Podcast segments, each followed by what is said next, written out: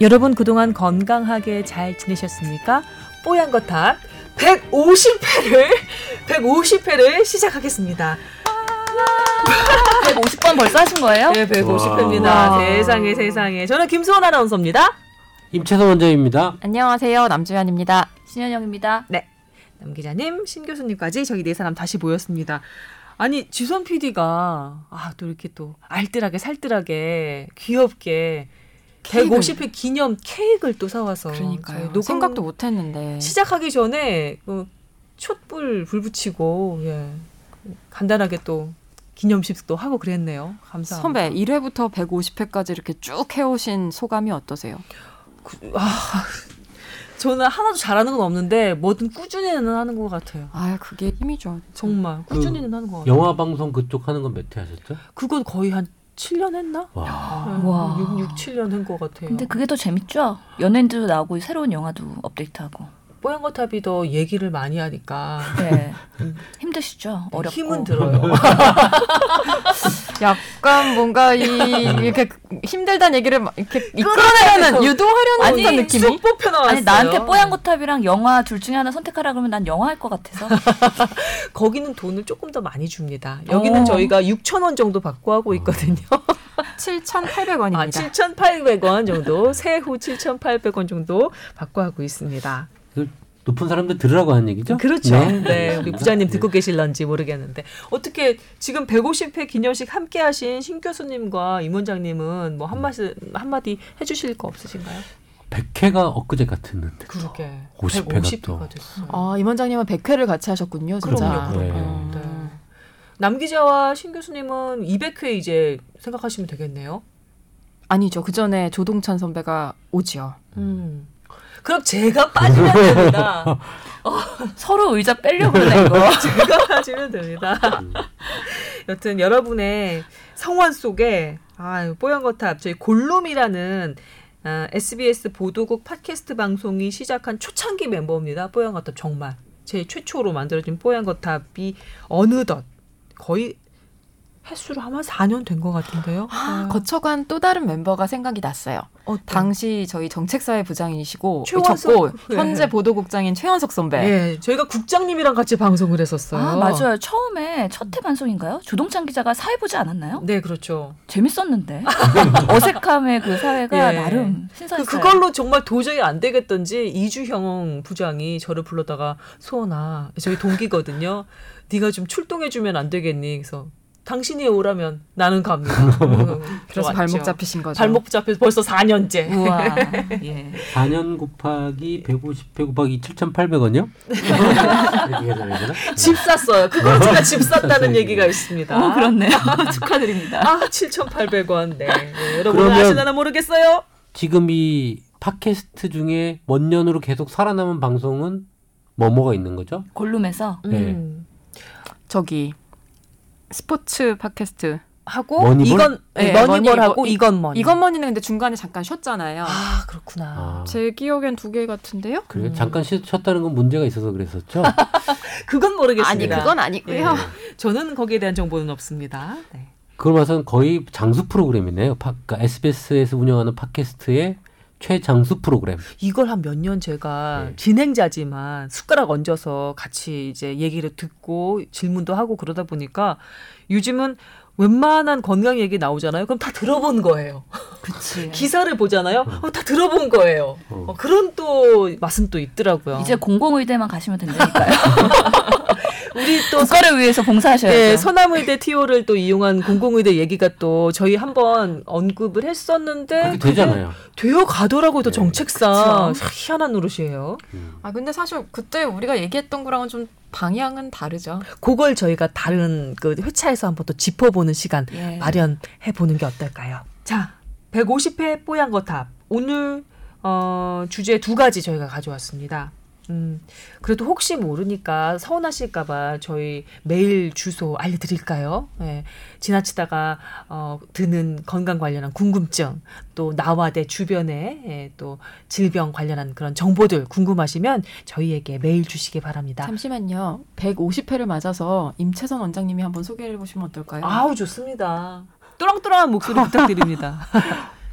자, 여러분 여러분들의 간절한 사연 기대 드림 기대합니다.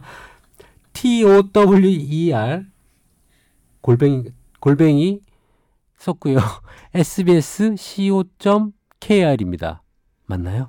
sbs.co.kr입니다. 아, SBS co kr. 오 되게 어려운데 이거. 이거 되게 어려워 이거 어려운데요? 이거 오. 적지 않고 그냥 머리에서 한다고 하면은 어려운 거야 이거 영어잖아. 임 원장님 정말 허를 찔리신 듯한 표정이었어요. 아니 얼굴이 또 본. 어, 자괴감이 들어. 왜 이걸 못하지 아니 이 내가? 정도로 자괴감까지. 왜 이걸 못하지 내가? co kr이 안 나와요. 어. 우리는 이렇게 본인을 던져서 프로그램을 살리는 그런 미덕이 있는 것 같습니다. 이전 회차에 남주현 기자를 갈아 만들었잖아요, 저희가 네. 그 회차를 그래서 소심하게 복수 한번 해봤습니다. 복수와 복수가 난무하는 음. 네. 네, 뽀얀거탑 여러분과 함께 하고 있습니다. 저희를 뭐 영혼까지 갈아서 만든 뽀얀거탑이니까요. 여러분께서는 그냥 편안하게 청취해 주시면 되겠어요. 네. 어디로? 메일 계정 어디로? T O W E R 골뱅이 sbs co kr입니다. 와. 네, 임치선 원장님 성공하셨습니다. 이 정도면 뭐 한, 근데 이걸 할 때는 신 교수도 그렇고 임 원장님도 뭔가 소원 선배 그 말투까지 따라야 한다는 약간 강박이 있나 봐요. 네, 성대모사 해야 된다고 생각해요. 여러분, 굳이 예, 타워 썼습니다. 타워. 똑같나요? 웃기다. 참 이거 별거 아닌데 말이죠. 예. 여러분 뭐 한번 집에서 따라해 보세요. 요게 또 은근하게 재미가 있습니다.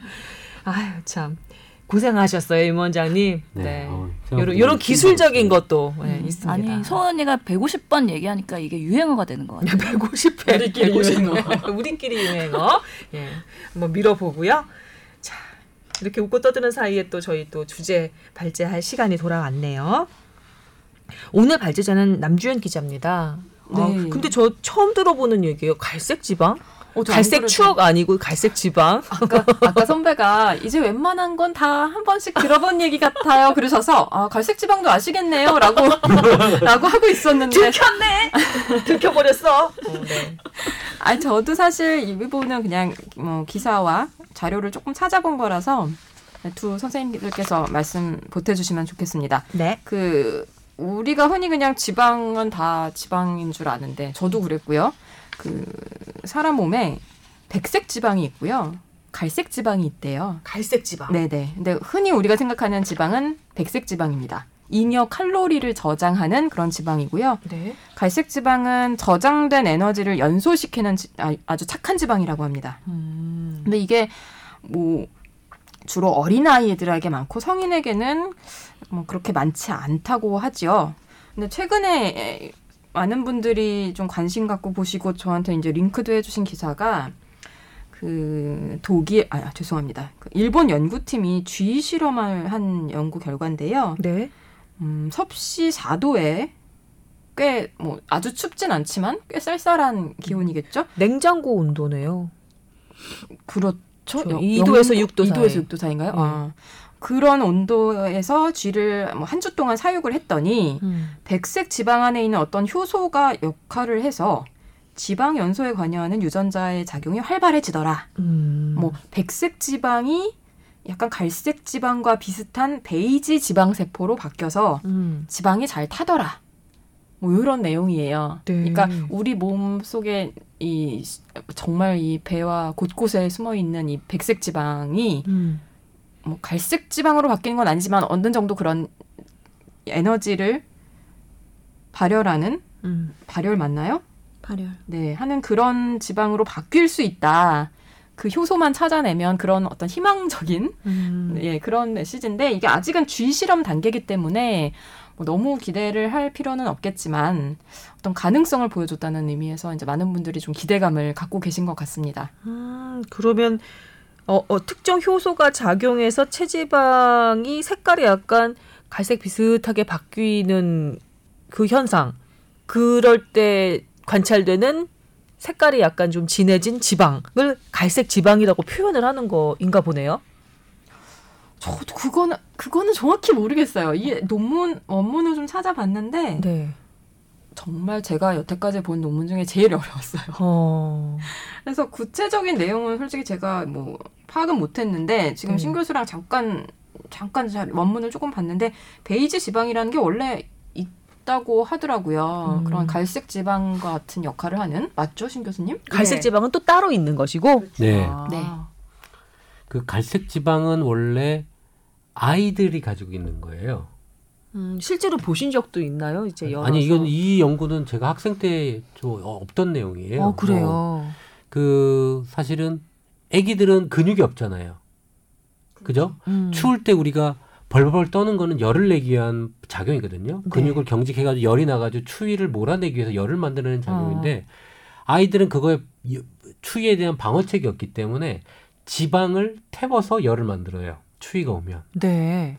그때 그 갈색 지방이 그 그걸 만들어서 다른 지방을 태우면서 열을 만들어내는 게 갈색 지방의 원리죠. 어. 근데 성인이 되면 그게 사라지는 걸로 알려져 있거든요. 네. 그런데 그거를 유지를 시켜서 어 이거를 성인한테 가지고 온다면 이거는 아까 얘기한 지방을 태울 수 있는 어떤 근원이 되는 거잖아요. 그렇겠네요. 그러면 비만이 사라지겠죠. 오호. 예.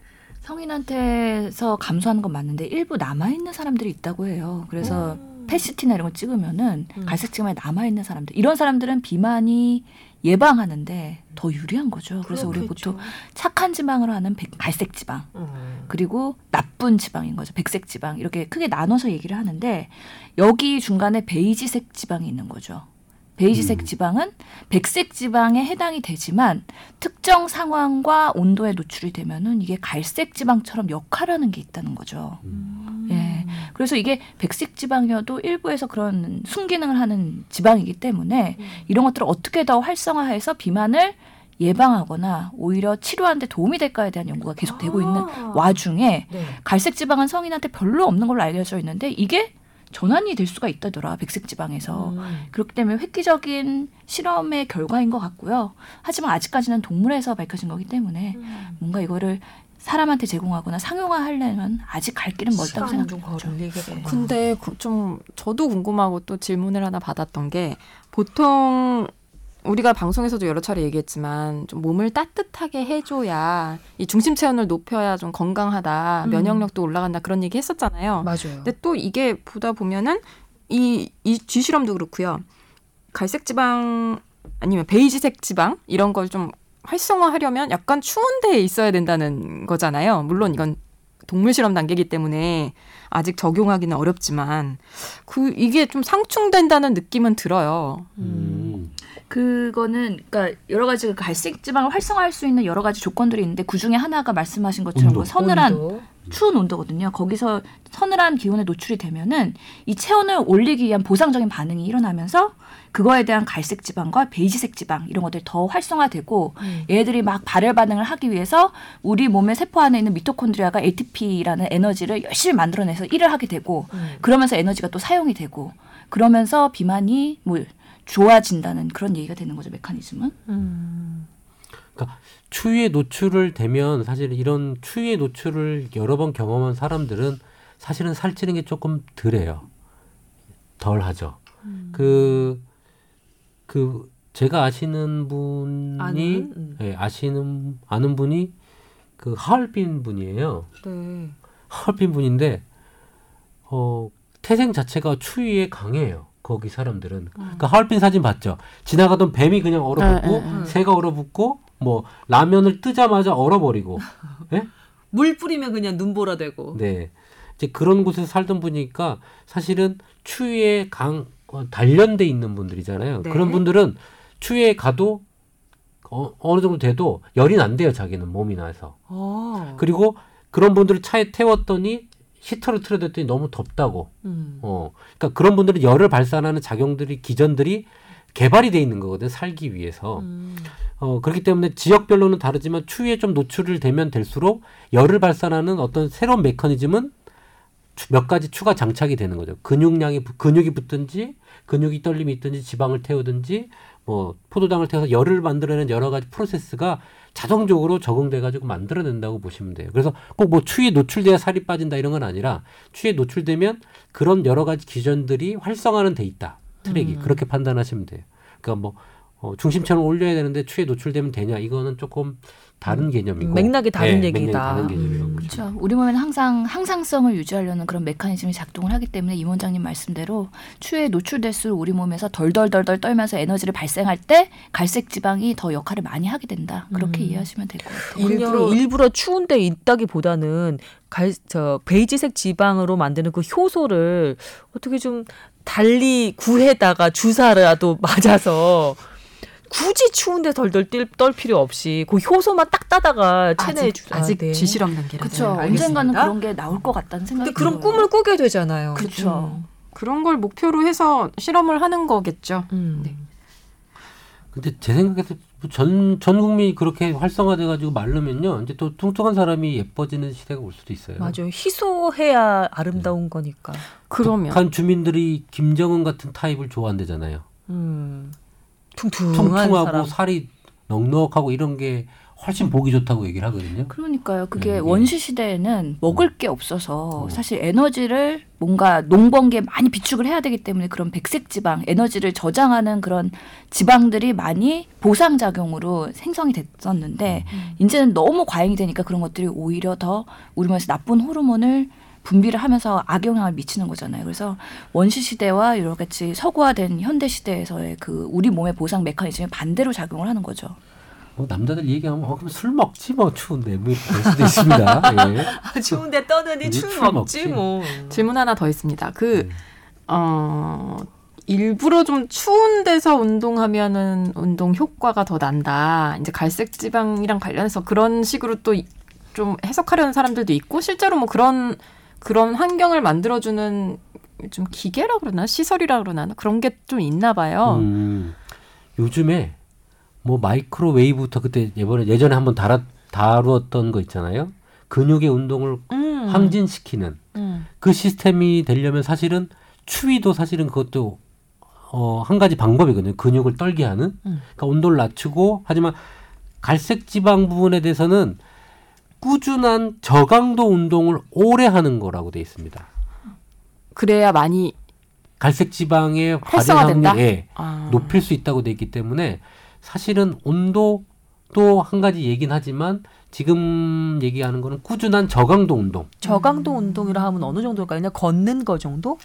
아니면 스트레칭 정도? 걷는 거에서 조금 플러스 알파 돼야 되지 않을까. 어. 예. 근데 이거는 아직 이 갈색 지방에 대한 연구가 많이 돼 있지는 않아요. 그런 게 있는데 그걸 활성화시키는 건 뭐냐 이제 찾고 있는 단계거든요. 그렇군요. 예. 알려진 거는 그 고추에 있는 캡사이신도 갈색 지방을 활성화시킬 수 있기 때문에 도움이 와. 된다라고 돼 있고 그래서 왜 언론에서 겨울에 많은 사람들이 움츠러지고 비만이 많이 더 심해지잖아요. 그래서 음. 오히려 겨울에 운동해야 된다라고 인터뷰를 많이 쓰거든요. 음. 기- 언론 기사로 그런 이유도 하나가 갈색 지방을 활성화하는데 추운 날씨에 운동하는 게 도움이 된다는 얘기들이 있어가지고요. 음. 뭐 그것도 하나의 방법은 될 수 있겠죠. 근데 추운 데서 운동하면 또 관절에 안 좋지 않나요? 어, 미끄러져서 넘어질까 걱정되고 있고, 예, 음. 그런 어려움이 있긴 한데 이 메커니즘으로 봤을 때는 오히려 더 도움이 되더라 라는 거죠.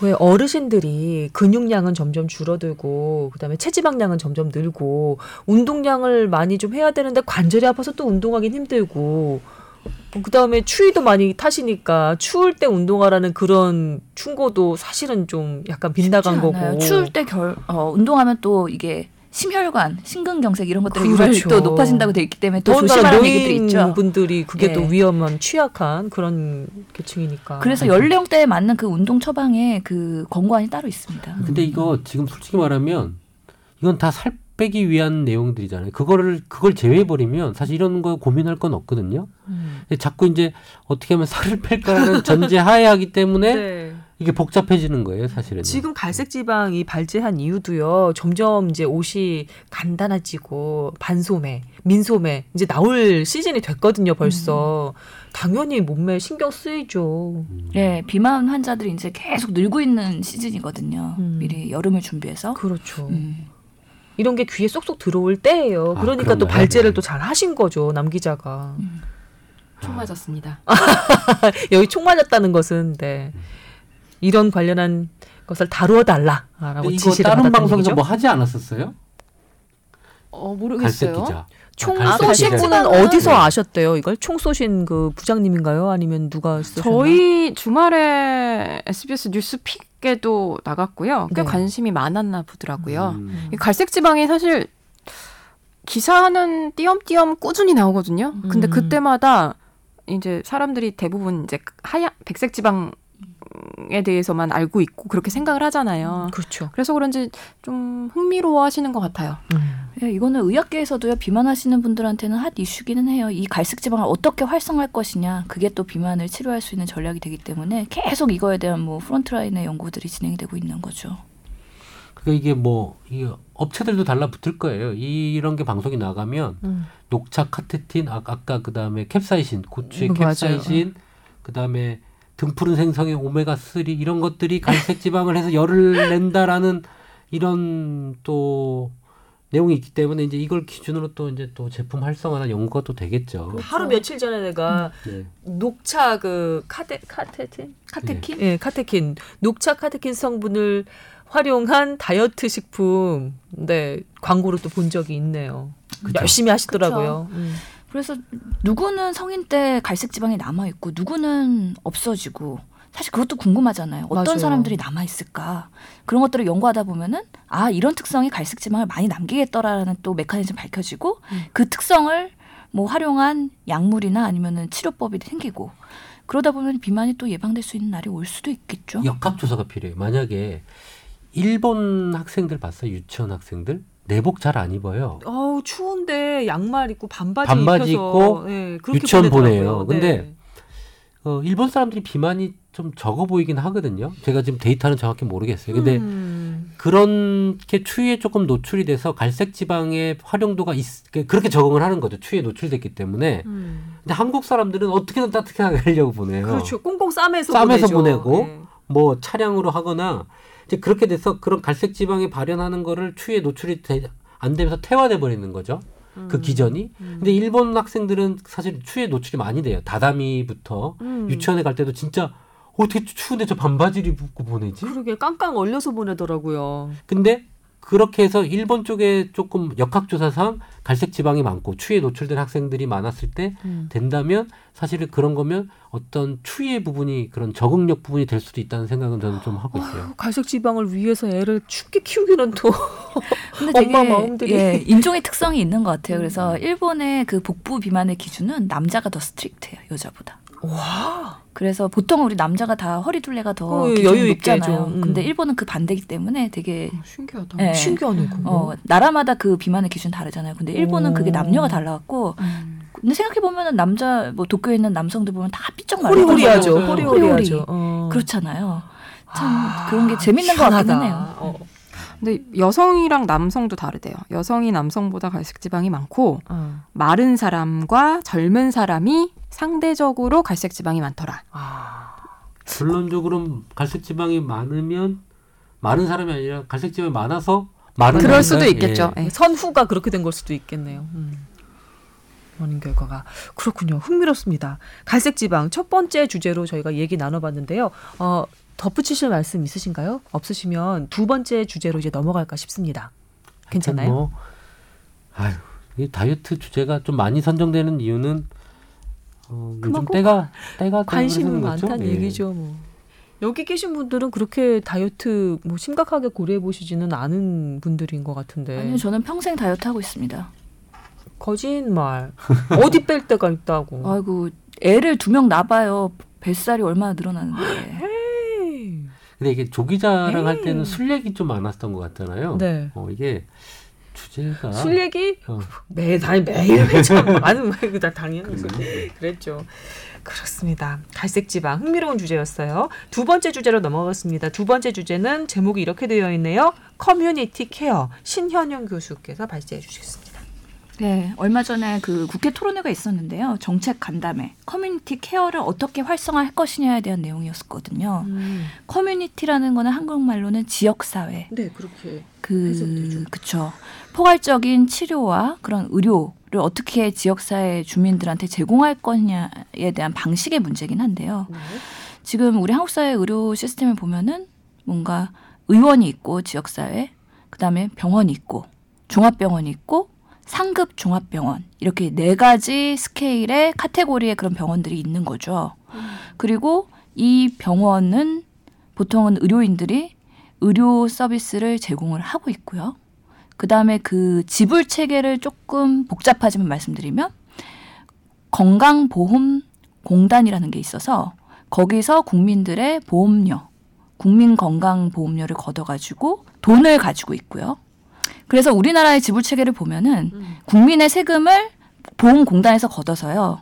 일부의 그런 의료비를 의료기관들한테 지원을 해주고 있는 시스템이죠. 정확히는 세금은 아니에요. 건강보험료는 세금의 범주에는 속하지 않는. 오, 그럼 예. 그것도 보험료. 중조세.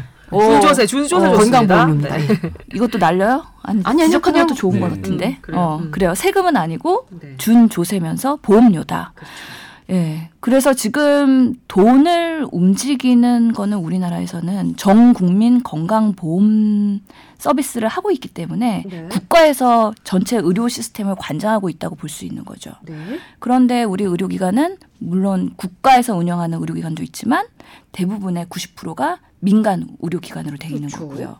그런 시스템이 때문에 우리 그 아파서 병원을 간다 했을 때 어디가 아프다 그러면 어느 과에 가야 되느냐 그런 것들은 환자들이 결정을 해가지고 어느 병원을 갈 것이냐까지 선택의 폭이 되게 넓어요. 음. 그 선택의 자유권은 넓긴 한데 그거에 반비례해서 어디로 가야 될지에 대한 그런 뭔가 교통 정리라든지 그런 누군가가 책임을 지면서 이 환자를 어디로 연계해 줄 거냐에 대한 그런 시스템은 많이 부족한 것 같긴 하거든요. 그래요. 머리에 저도 딱히 떠오르는 게 없는 걸 예. 보니. 주변에 의료인이 없고 주변에 의사가 없으면은요 음. 어디로 가야 될지 난감해서 어 같은 증상인데 여기 갔다 저기 갔다 A, B, C, D 의원 가다가 돌고 돌다가 닥터 쇼핑을 하게 되는 경우도 있고요. 음. 아니면은 중복되는 검사들이나 의료 과잉이 있을 수도 있고요. 그렇죠. 그런 여러 가지 시스템에 뭔가 비효율성이 있다는 거죠. 음. 그런 것들은 국민들도 많이 절감을 하고 계실 거예요. 일단 저희 그 댓글창에 달리는 글을 보면 이러이러한 증상이 있는데 어느 과에 가야 될까요?라고 묻는 그런 댓글들도 꽤 있었거든요. 그러니까 일단 내가 아프면 이게 어느 병원으로 가야 가야 되는지 의원 차원으로 가면 되는지 아니면 이 정도면은 그 종합병원을 가야 되는 건지 판단이 잘 안 선단 말이에요. 요거에 대해서 정보가 좀 더 있었으면 좋겠다는 그런 생각은 아마 많이들 하고 계실 거예요. 맞습니다. 그래서 참 그거는 애매한 경우도 있긴 하지만 어느 정도의 정답이 있지만 그런 환자 입장에서의 그런 의학적인 정보 부족으로 인해 갖고 그렇죠. 많이 이렇게 소위 말하는 삽질이나 비효율적인 그런 의료기관 이용을 하는 경우가 많은데 이게 사회적으로 크게 지금 이슈가 되고 있는 거죠. 왜냐하면 우리 사회가 고령 사회가 됐잖아요. 네. 그래서 이미 노인 인구들이 충분히 많고 앞으로도 더 증가할 텐데 그러다 보면 노인이라는 게 여러 가지 복합 만성 질환을 가질 수 있는 특성이 있고 음. 의료 이용이 점점 그 비율이 높아지고 있는데 음. 이런 시스템으로 과연 우리가 의료를 이용했을 때 어, 의료비는 증가할 거고 우리나라에 있는 공단에서 그거를 부담을 해야 되는데 음. 그것들이 적자가 나기 시작하면 이거를 누가 감당할 거냐에 대한 문제가 생기는 거죠. 그래서 이 커뮤니티 케어라는 거는 네. 이렇게 어디를 가야 될지 모르는 그런 상황이기 때문에 또 교통 정리를 하는 주치 형태로 내 지역에서 그런 것들을 보고 판단해서 어 의료진 조금 더 견문이 있는 사람들이 그거에 대해서 상급 기관으로 옮기는 것부터 환자 케어에 대한 전체적인 플랜을 짜서 나라의 입장에서 보면 전체 의료비를 줄이고 맞습니다. 환자는 여러 군데 돌아야 될 걸 한 번에 해결을 쫙 해서 그럼요. 어, 음. 그런 시간이라는 걸 단축하자는 게 어떻게 보면 어, 지역사회 커뮤니티, 지방 분권제죠. 음. 그러니까 그거를 이 지역 내에서 다 해결을 좀 했으면 좋겠다. 네. 저희가 지금 사실 고향이 경상남도 남해거든요. 음. 신기한 사, 어, 현상은 뭐냐면 아침 첫 타를 타면 할머니들 그렇게 많아요. 다 병원 가는 거예요. 반이. 그러니까 서울에 일부러 가는 게 아니라 음. 할머니들이 서울 병원을 가는 거예요. 어떻게 보면 이 구조는 정말 잘못돼 있는 거거든요. 음. 그, 그 정도의 어떤 병 관리면 사실 지역 사회에서 해도 되는데 네. 그냥 3차 병원이 다 빨아들인 상태인 거죠. 지방 방방곡곡에 있는 환자들을요. 아, 그, 저 잘 모르지만 그냥 오래 진행했던 사람의 일감으로 말씀을 드리자면 그 노인들의 만성 질환은 사실 급성이랄 게는 별로 없지 않나요? 그러니까 이 정보를 어떤 주치의가 꾸준히 데이터를 축적을 해서 한 그 노인에 대한 그 병사, 병의 역사를 잘 알고 있어서 이 병은 지금 어느 정도 진행이 됐고 저 병은 어느 정도 진행됐으니까 요거는 한 요 정도 한 요 정도의 그 기간으로 이런 치료를 하시면 돼요라고 얘기해 하시면 얘기를 들으면 노인이 노인들이 굳이 서울까지 먼 병원까지 갈 그런 그 노력을 노력 없이 돈과 시간 들이는 거 없이 그 지역 사회 안에서 아주 효율적으로 어, 아주 효율적으로. 그러니까 치료하는 것도 있지만 예방해주고 유지 관리시켜주는 그런 역할까지 그런 서비스를 받는 것을 오히려 노인들도 더 필요로 하지 않을까 싶거든요. 꼭 필요한 부분이라고 생각하고 지금 음. 우리나라도 이제 공, 고민을 할 시기가 됐다는 거죠. 이게 음. 포괄적인 케어를 뭔가 의료 서비스에서 제공을 해줘야 되는데 노인들이 오히려 그것을 원해야 될 것 같은데. 예. 단순히 관절염 있다 관절염 치료 한 번 했을 때 돈을 받고 당뇨 있을 때 당뇨 돈을 받고 음. 고혈압 따로 돈을 받고 그렇게 하다 따로. 보면은 이게 행위별 수가제라 그래서 모든 행위마다 뭔가 의료 비용을 지불해야 된다. 그러면 결국에는 재정에 이게 고갈이 될 수가 있다는 거죠. 문케어 실패예요. 그렇게 되면 결국 세금 더 세금처럼 보험료를 더 걷어야 되는 상황이거든요. 문케어의 성공을 위해서라도 이 커뮤니티 케어가 빨리 정착이 돼야 되겠네. 그 실효성 있게 좀 정착이 돼야 그럼 될것 같은데. 지불을 어떻게 하자는 거예요? 주치의 제도로 가면은 그 뭐 연 단위로 얼마씩을 지불을 하고 그렇죠. 수가 총액제로 너 이 지역에. 몇백만 명이 있으니까 음. 원래 원래 200, 이 몇백만 명이 들어간 돈이 얼마야? 그러면 이걸 이 지역에 주는 거예요. 완전 그럼- 독일식으로 가자는 거네요. 네. 음. 근데 그렇게 하지 않고서는 저는 향후 이 초고령 사회에 의료비 감당이 이 행위별 수가 제로는 안 돼요. 왜냐하면 노인분들이 병 아픈 데가 한두 군데요. 그러니까 눈도 고쳐야 돼, 귀도 고쳐야 돼. 뭐든. 병이 한두 군데가 아니고 위급한 병이 아니라면 음. 한 사람이 아예 책임을 지고 예, 노인 한 분에 대해서 모든 정보를 다 이렇게 아는 이 지역 사회 내에서 해결을 하는 게 맞고 이게 자꾸 서울로 왔다 갔다 하는 그거는 다른 그 의- 솔직히 의료비 말고 교통비만 생각해도 상당히 크다는 얘기예요. 그분 아니 근데 저는 예. 저는 조금 생각이 다른 게요. 예. 맞는 말씀이고 의료 전달 체계 개편도 필요하고 다 맞는데 그분들이 그런 교통비와 그런 거 시간과 그걸 다 부담하고라도 서울까지 가는 이유를 좀 생각을 해봐야 된다니까요. 물론 그 지역 사회의 의료 질의 균형도 필요하겠죠. 서울에 준하진 못하지만 그래서 최대한의 지- 진료가 될 수 있는 퀄러티와 설비랑 이런 것들이 그 지역 사회에 어느 정도 갖춰져야 되거든요. 유닛이.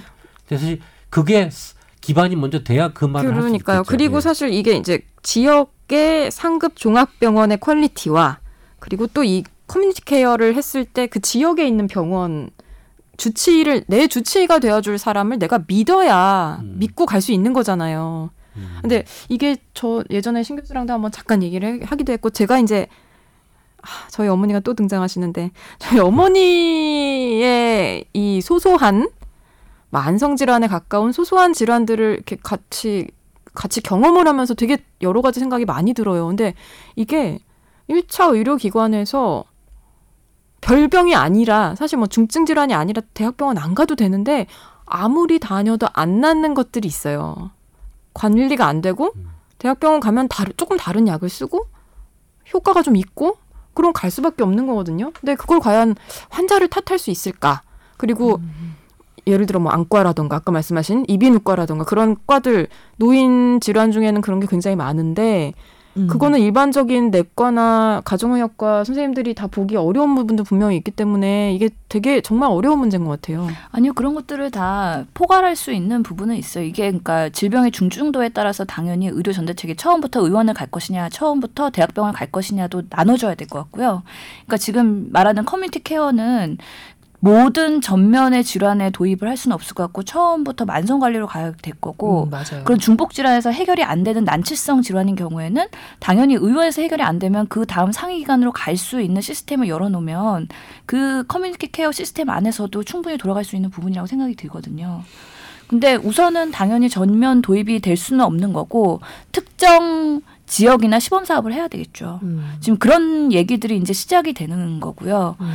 또 얘기하다 보면은 급성기 그리고 중증 질환을 어떻게 할 것이냐라고 얘기할 텐데 이게 행위별 수과제에서 처음부터 모든 걸 다 바꿀 수는 없을 것 같고 만성 그리고 장애인 노인 의료 취약자 이런 특정 대상군들을 시험을 해보고 그때 얼마나 응급한 뭔가 응급실 가는 비율이 줄어든다든지 음. 아니면 입원하는 비율이 줄어든다든지 음. 아니면 의료비가 많이 세이브 된다든지 아, 그 그런- 사업을 실시를 해봐서 거기에 대한 성과가 데이터로 쌓여야 한다. 그렇죠. 그래야지 확대할 수 음. 있고 지금 지불 체계가 이렇게 바뀌게 되면 사실 의료계 내에서의 저항이 제일 강할 겁니다. 그렇죠. 예, 지금 행위별로 이렇게 수익을 내고 있는 의원이나 병원에서 많이 반발할 거거든요. 음.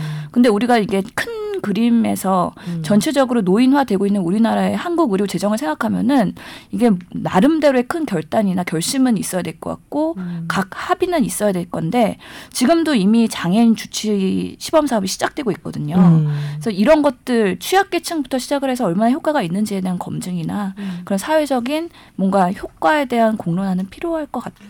맞아요. 문정부 들어와서 지방 분권에 대한 헌, 개헌안이 나왔잖아요. 사실 음, 네. 지방 자치권이 확대되는 형태의 지방 분권화가 나왔기 때문에 저는 가능성도 있다고 봐요. 만약 이게 개헌이 돼서 지방 자치권이 확대가 된다면 그 지방 자치권 안에 의료 관련된 것도 지역 분권으로 넣고 음. 그리고 그거에 대한 뭐 총액 수과제가 되든지 그거에 바뀔 틀은 만약에 개헌이 된다면 가능성도 있다고 보여요. 개헌은 뭐 글쎄요 좀 시간이 좀 많이 걸릴 것 같긴 하지만 이 정부가 지방 분권에 대한 강력한 의지가 있는 것만은 사실이니까 어떤 우회로든지 다른 정책을 통해서라도 또 시행할 수 있는 그런 구석을 찾아보기는 할 것 같기는 해요. 이아참 참 답답한 얘기긴 하지만 이건 참 길 길어 그렇지 않아요? 이 이런 얘기를 하다 보면 언제쯤 실현이 될까 싶은 생각이 또 들기도 하고. 예. 진짜 시골에는 의료에 관련된 모든 것들이 부족합니다. 이게 음. 그 지역을 떠나야 되는 상황이 무지 많고 어 그거를 어, 관리를 조금만 어려운 질병이면 다 또 넘깁니다. 또 지역에서는. 근데 그렇죠. 그 안에서 해결할 수 있는 유닛이 만들어져야 되거든요. 어, 지금 국회의원 선거권 구역 내에는 최소 뭐뭐뭐뭐가 볼 수 있는 상급 기관이 있어야 되고 그거에 대한 지정 평가 이런 걸로 해서 질을 맞춰야 되고 음. 그 정도 돼야 어, 여기 그 지역 사람들이 진료를 받는 거거든요. 그런 생각도 해봤어요. 지금 음, 그신 교수님이 커뮤니티 케어라는 주제를 딱 제시를 하셨을 때 제가 제일 먼저 떠오르던 게 뭐냐면요. 이제 사실 의료기관이 치료에 목적을 둔 기관이기는 하지만 앞으로 고령화 사회가 점점 더 가속화되고 심각하게 되면 그 신 교수님 그 분야인 가정의학과가 조금 더 뭐랄까 강력한 힘을 가지고 좀 좀 더 넓은 분야로 이렇게 좀 이렇게 기능을 해야 되는 게 아닌가라는 생각이 들어요. 약을 주고 시술을 하고 뭐 이런 처치뿐만이 아니라 노인들의 생활 전반을 케어해 줄 수 있는 어떤 기관으로 탈바꿈해야 되지 않을까. 커뮤니티 케어에 있는 의료기관들의 그 기능이 그런 생각을 하게 되더라고요. 그러면 훨씬 더 어 뭐랄까 뭐 숙 그 음, 경제적으로도 사실 이런 말씀드리면 좀 뭐하긴 하지만 경제적으로도 훨씬 더 득이 될 것 같거든요. 그래서 그런 의료팀이 지역사회에서 뭔가 팀별로 움직여야 되는데요. 그런 거죠. 예, 그런 1차 거죠. 의료에 대한 의사도 가정의학과를 포함한 여러 과들이 제대로 된 1차 의료의 개념과 그 트레이닝을 받고 사실 1차 의료를 수행을 해야 되기 때문에 질 관리도 필요할 거고요. 네.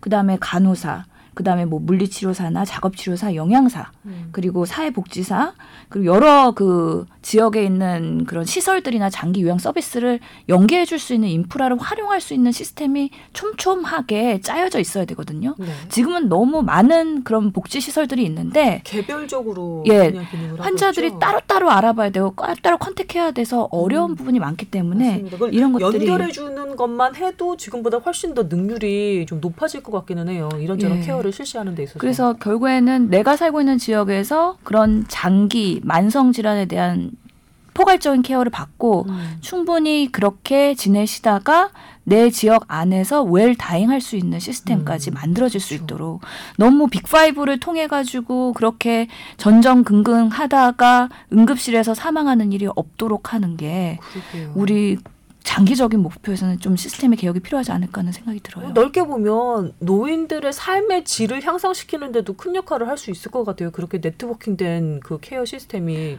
그래서 된다면 노인의학이 되게 중요한데 음. 노인의학은 노인 환자를 케어하는 데도 중요하지만 노인 환자를 모시고 있는 가족들을 전반적으로 음, 케어한다는 의미에서의 음. 그런 커뮤니티 케어는 중요할 것 같다는 생각이 들고요. 음. 지불 체계 방식이 변하게 되면 이거는 워낙에 큰 패러다임이 변하기 때문에 쉽지는 않겠지만 음. 시범 사업 그리고 일부 전체 그 의료비에서 뭐 10%나 몇 프로만 떼어서 일부의 그 만성 질환을 대상으로 일부의 노인 환자를 대상으로 시작해 보는 거는 의미가 있을 것 같다는 생각이 들어요. 이걸 잘 만들어서 이것도 새로운 뭐랄까 그 이런 얘기하면 뭐냐 사업상으로 볼 때는 블루오션 같은 느낌 들지 않나요?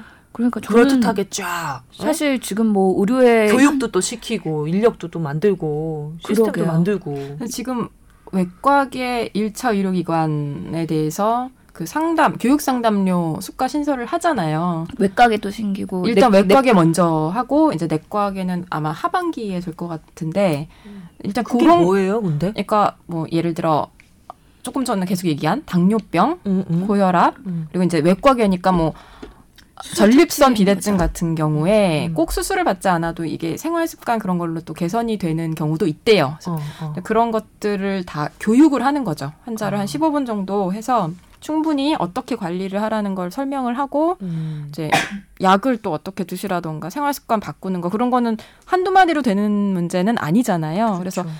그 이제 그 뭔가 커리큘럼도 만든다고는 하는데 그래서 일정한 그 표준화, 교재 아니, 표준화를 해서 교, 어떤 매뉴얼을 만들고 저, 그런 걸 만들어서 교육을 하겠다는 거예요. 그럼 음. 그거에 대해서 일정한 수가를 지급 지불을 한다는 거죠. 음. 근데 그게 시간도 사실 오래 걸리고 여태까지는 뭐 진료를 1분을 하든 10분을 하든 그거에 대한 보상이 전혀 없었기 때문에 음. 일반 의원급에서는 사실 실시하기가 어렵잖아요, 그런 현실적으로. 교육도 의사들만 할 수 있게 지금 그렇죠. 의사가 아닌 뭐 간호사가 만약 하면 수가가 달라질 거라고 하더라고요. 아, 그래요. 음.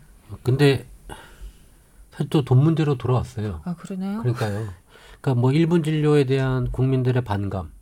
근데 사실은 일, 진료 시간이 길든 적든 뭐 주는 돈은 똑같기 때문에 의사들이 그렇게 많은 시간을 할애 안 했던 거. 음. 근데 그런 것들이 이제 퀄리티들이 높아지는 거죠. 이런 것들이 설명 부분이 많아지면.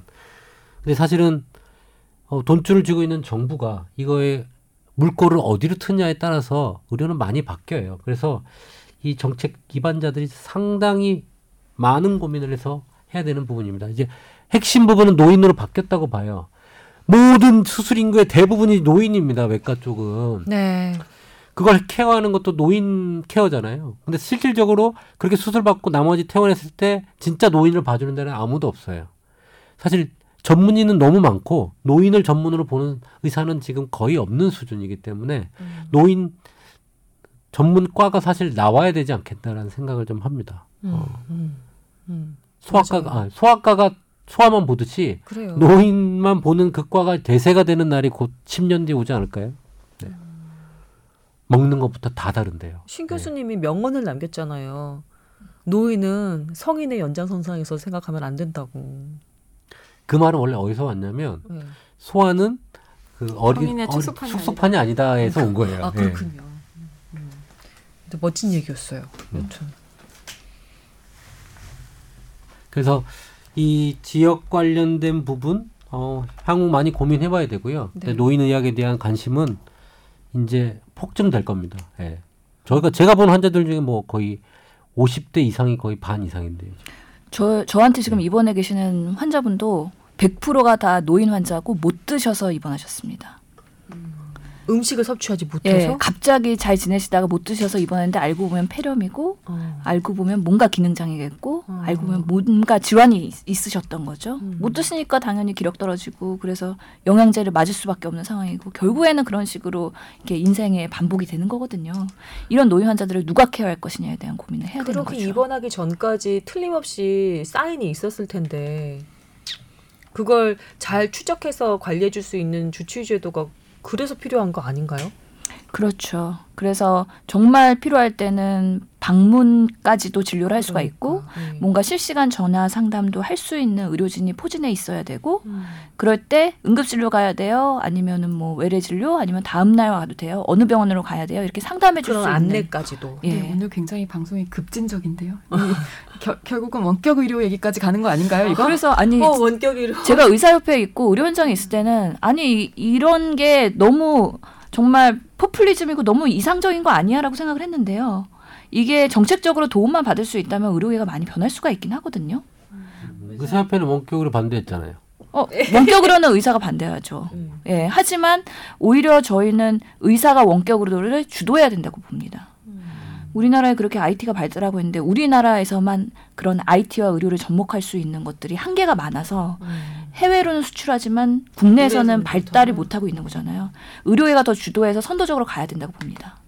제가 이번에 그 외과계 1차 의료 기관 취재하다가 이제 환자분들 얘기를 들어보니까 되게 사소한 건데 병원에서 문자 보내주는 거 있잖아요. 음. 뭐약 약 받으러 오실 때입니다. 뭐 네. 뭐뭐 어떻게 내일. 분- 네. 뭐 이런 거. 그런 거 사실 저는 좀 약간 아 뭐 이런 걸 또 번거롭게 막 그랬는데 음. 어르신들은 되게 고마워하시더라고요. 그것만 의지하고 계시는 분들이 있어요. 그러니까 이게 예. 우리가. 생각하는 거랑 예, 예, 예. 좀 다르다는 생각을 많이 했어요 취재하면서 문자 하나만도 그런데 그게 전화해주면 음, 어, 만약에 전화를 해준다든지 전화해서 조금이라도 상담을 해준다든지 그러면 아마도 훨씬 더 그 효능감을 느끼실 거예요 어르신들은.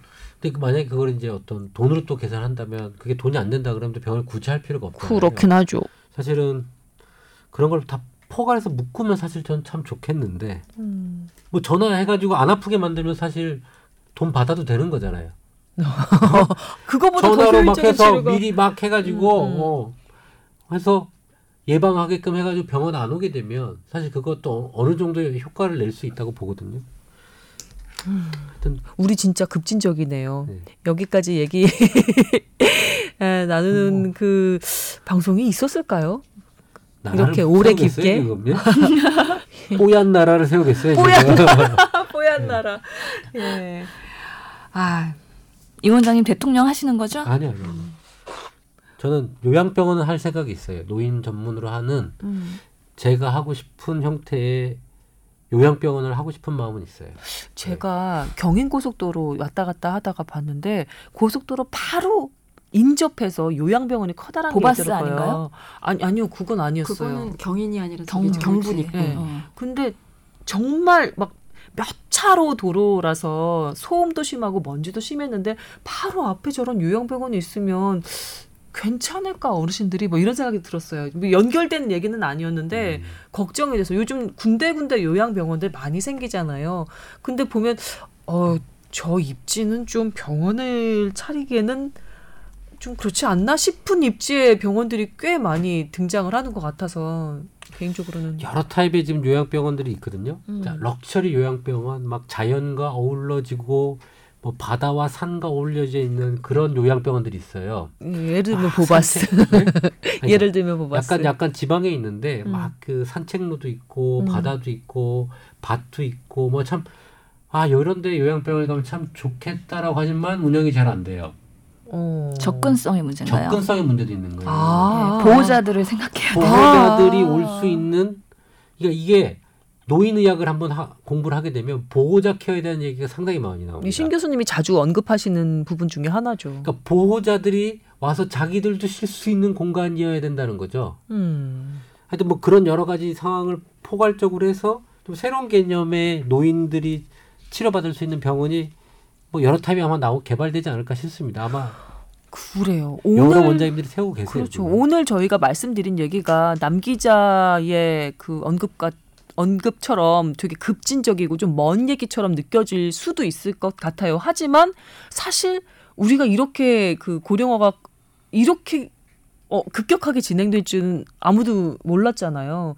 사실 음, 우리가 걱정하는 여러 가지 노인 케어 문제들이 우리 생각보다 훨씬 더 빨리 닥칠 수도 있다는 생각 여기 뭐 전문적으로 현장에 계신 분들이니까 두 선생님은 더 하고 계실 것 같은데 아마도 그럴 것 같습니다. 저희 뽀얀거탑에서 노인 관련한 질환이나 아니면 여러 가지 의료 정책 관련한 얘기를 들으면 여러분께서 살짝 댓글 수도 좀 줄고 하트 수도 줄고 이런 감이 없지 않아 있거든요. 가끔씩 악성 댓글 달게 받고 있습니다.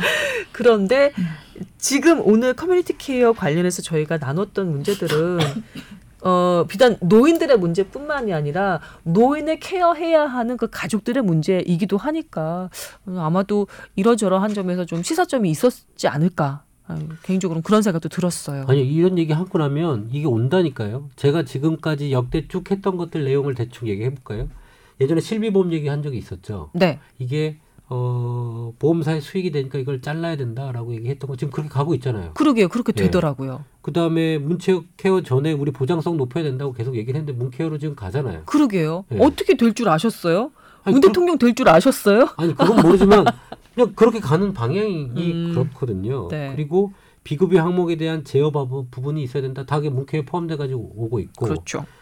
그 전에 했던 수많은 여러 가지 건들에 대해서 방향성은 지금 음. 맞게 가고 있어요. 근데 그게 현실화 지금 되고 있는 거죠. 1년, 2년 사이에. 음. 예. 우리가 한 1년, 2년 전에 좀 깊은 대화를 좀 나누는 그런 감이 없지 않아 있어요.